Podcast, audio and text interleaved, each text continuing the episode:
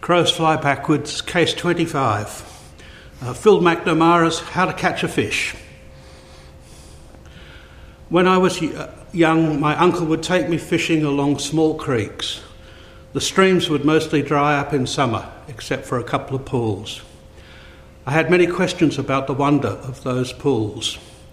I was told that they were unimaginably deep and that though divers had gone down to find out why the pools never dried up, the bottom had never been reached.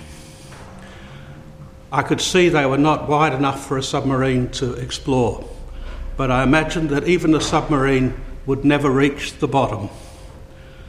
My uncle said that the best fish uh, lay in holes deep in those pools that never dried up. I was too scared to ever swim in them like he did, but I like to imagine that one day I'd get a fishing line long enough to catch that fish. I'll just uh, repeat that. When I was young, my uncle would take me fishing along small creeks. The streams would mostly dry up in summer except for a couple of pools. I had many questions about the wonder of those pools. I was told that they were unimaginably deep and that though divers had gone down to find out why the pools never dried up, the bottom had never been reached. I could see they were not wide enough for a submarine to explore, but I imagined that even a submarine would never reach the bottom. My uncle said that the best fish uh, lay in holes deep in those pools that never dried up. I was too scared to ever swim in them like he did, but I like to imagine that one day I'd get a fishing line long enough to catch that fish. Uh, Phil builds up the mystery around those inexhaustible pools, so limitlessly deep that the bottom has never been reached. This mythic story is expressive of the way uh, in its depth and inexhaustibility. While the presence of the uncle who can swim in those holes that never dry up and who passes on the wisdom regarding where to find the best fish exemplifies the way that we plumb the depths of a koan with our teacher as a guide. And I can remember Robert Aitken's uh, patience when I was stuck um, for long periods, sometimes on relatively small, apparently small matters. I remember one that sticks with me to this day. Uh, it says, it goes like uh, when the wheel revolves, even a master cannot follow it. The four cardinal half points above, below, north, south, east, west. And uh, I remember saying over and over again, um, the, a master cannot follow it because the master is the wheel. How can the master follow if the master is the wheel? And Aitken Roshi just patiently saying to me, You are stuck in emptiness. You are stuck in emptiness. Uh, for, for Doksan after Doksan after Doksan. Uh, so, but the wheel uh, does revolve. Uh, uh, now in the dojo. Uh, now out on the town uh, now with friends, uh, now celebrating Christmas. A great release from the mud of emptiness.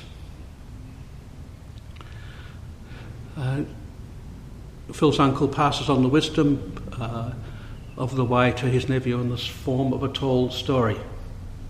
Uh, the use of fantasy to engage children's imagination is perfect, uh, perennial in truth and it never ceases to engage us as adults.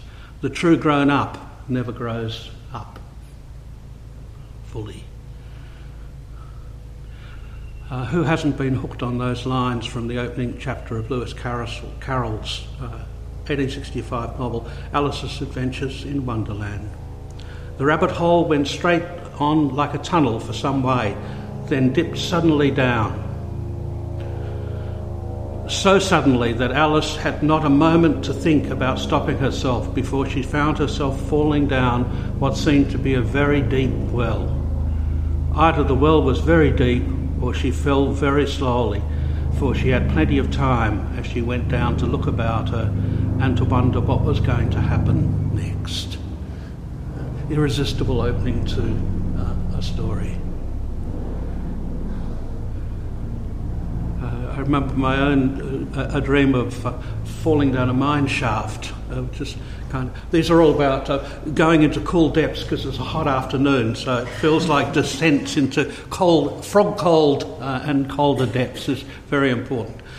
But I remember this story. Um, a, dream of uh, falling down a mine shaft with a brass band playing at the top of the, the mine shaft and uh, falling in darkness and then slowing, just like in the Alice in Wonderland story, uh, gradually getting slower and slower, and then feeling my life actually materializing uh, and this very, very kind of slow and lit version of life um, with Venus flickering in the west uh, reading stories to, to, my kids, taking my son yachting, and all of these events slowly and goldenly appearing uh, after this long uh, descent in darkness. Uh, by this time, the brass band was inaudible. So, the passing on of stories is important for us all.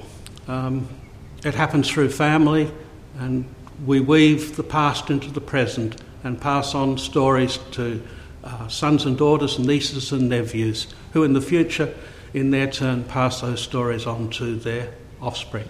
And it's w- wonderful to see uh, stories I remember reading to Amanda and Julian, uh, like Where the Wild Things Are and The Penguin and the Vacuum Cleaner, now being read to my grandchildren uh, by them. It's uh, great to see it passed on. In these times that seem increasingly ahistorical, um, there is perhaps in reaction to this kind of vapid nowness uh, that's encouraged by social media and the internet. Um, in reaction to that, there seems to be an avid interest in family history, or, or at least the family history of celebrities, uh, if not one's actual family history. And uh, there's that popular program um, that traces the ancestry of celebrities and we actually get to watch how moved or disturbed uh, they are when they discover that what their ancestors got up to all those jail sentences, illicit relationships, illegitimate children, and tragic deaths. Uh, the program is called, aptly in terms of the themes of this talk, uh, uh, Who Do You Think You Are? Well, you, well, who do you think you are? Who are you? Is the, is the real question uh, here, or the deep question. Yeah. Who are you really uh, on a hot afternoon mm, like this?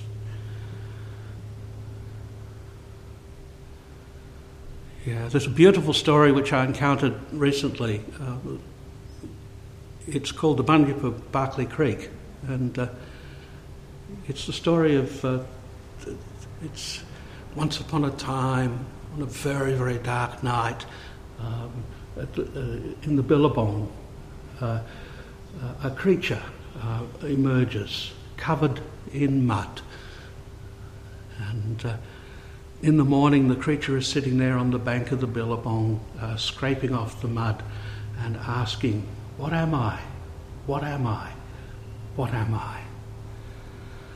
And it asks all the different creatures that come along, and many creatures appear bandicoots and uh, wallabies and kangaroos, and but a friendly emu puts him right and he says, You're a bunyip. Uh, and the bunyip gets curious about uh, his nature and he's asking all of the creatures, You know, uh, how many tails do bunyips have? Uh, um, uh, one, but it's very ugly, said the bandicoot. And eventually, uh, then he starts asking, are bunyips handsome? And he meets a man who's taking notes uh, in the bush. And uh, he has a lot of tra- trouble attracting the man's attention. You know, uh, because the man is very busy and says, shh, shh, shh, I'm busy. Uh, but eventually, uh, the Bunyip gets to ask his questions. He says, uh, A Bunyip's handsome. And the man says, looking right through him, says, Bunyips don't exist. And the Bunyip says, What a pity. Uh, what a pity. What a pity. Uh, and the Bunyip packs his swag, um, puts in his mirror and his comb, and takes off for another billabong and says, Well, at least there I can be as handsome as I like. and so that night, uh, after the Bunyip has had tea and uh, is sitting there, there is a sound in that billabong, and uh, a creature covered in mud uh, appears from the billabong and is asking, What am I? What am I? See, this is a children's koan, you know? What am I is a good way to express it too. Uh, and the Bunyip says, uh, You are you are like me. You are just like me. And I can give you a mirror to prove it. And uh, that's the story. And uh, it's one which I didn't read to my children, but I wish I had of them. I will certainly give it to them, my grandchildren, for Christmas. But it's really nice. Uh, what am I? What am I?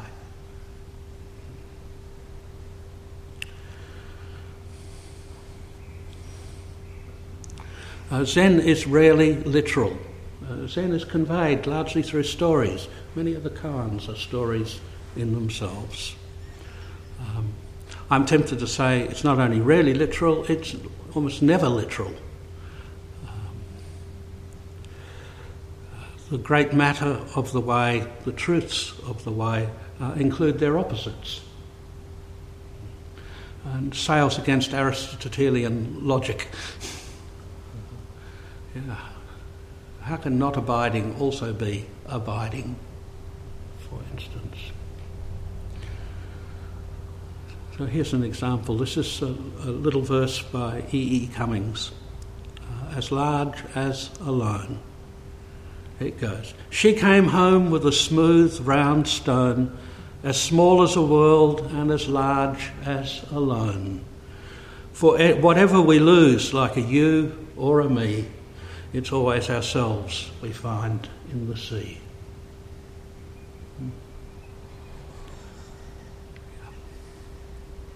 So, who are you uh, in the sea of that?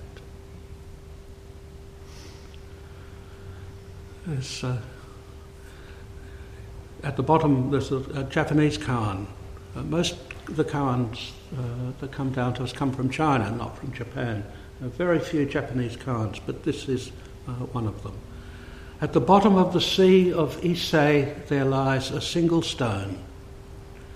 I want to pick up that stone without wetting my hands. On the stone there are three markings a signature, cannot get wet, cannot get dry. Uh, a stone is no other than your true nature here. And the markings reflect different aspects of your true nature. Uh, vastness, particularity, uh, that is to say, uniqueness. Um, and your interconnectedness, your interdependence uh, with others without which there is no uh, self nature uh, at all. And uh, these reflect the three bodies of the Buddha uh, uh, the body which is vast, empty, timeless, dimensionless. Uh, the body which is completely unique, individual, uh, as each of us is like that. Uh, each of us, uh, vast, dimensionless, timeless, each of us completely unique, uh, unrepeatably ourselves. Uh, absolutely, and a two year old figures that out. knows the difference between her dad and her uncle, or her dad and her grandfather, for instance. So, uh, the second or the first body is the Dharmakaya body, body uh, the vast body.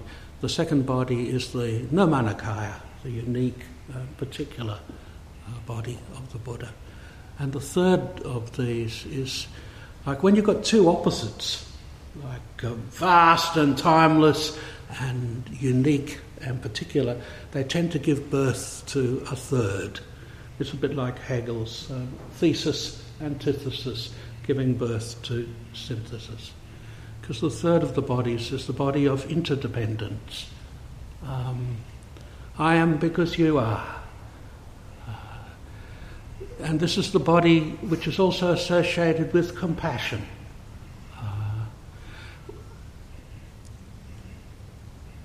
the feeling that we belong uh, together as uh, a family.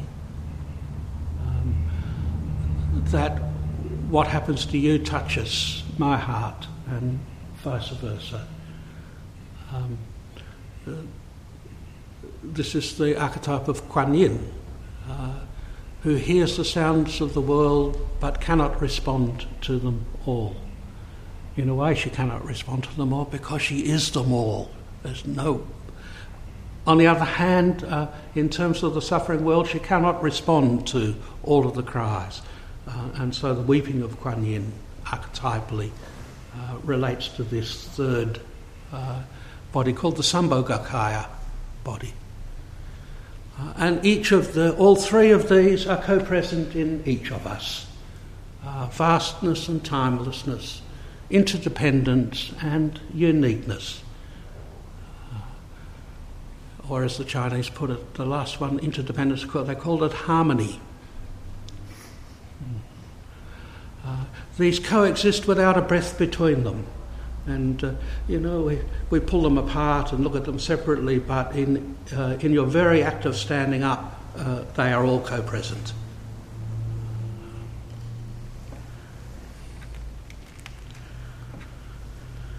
So uh, when you're fishing, uh, I'll just read the. That's all right. I think that's clear. Um, when fishing, uh, just fish. Uh, let go of expectations. Uh, curiosity is the way. Hmm. Yeah. So let go of all notions of the fish at the bottom of the hole, of there being a fish at the bottom of the hole, of any goal of catching a fish. Uh, let go. Um, uh, just fish. Just ask. Uh, just open to what is there. Expectation arises, and we just plough it in and plough it under. So you'll get asked a question like, um, so how do you catch that fish that inhabits those fathomless depths? All kinds of images and thoughts come up, but uh, you just plough them in. All kinds of pictures and images arise. Now let them go and continue to ask. It's like this with who is hearing that sound. It's like this with who am I? Um, all kinds of concepts and ideas, even good ones even brilliant ones, even the most brilliant, you let them go and continue to ask. Phil sent in several uh, koans when I was asking uh, Sangha members to provide koans for the Crows Fly Backwards book. And one of them was, uh, touches this matter. He writes, my Australian rules football coach would often say to me, as a backman whose job it was to prevent my opposition player getting hold of the ball, that I had to follow him closer than a shadow. How would you follow closer than a shadow? When we realise intimacy, the whole world is closer than a shadow.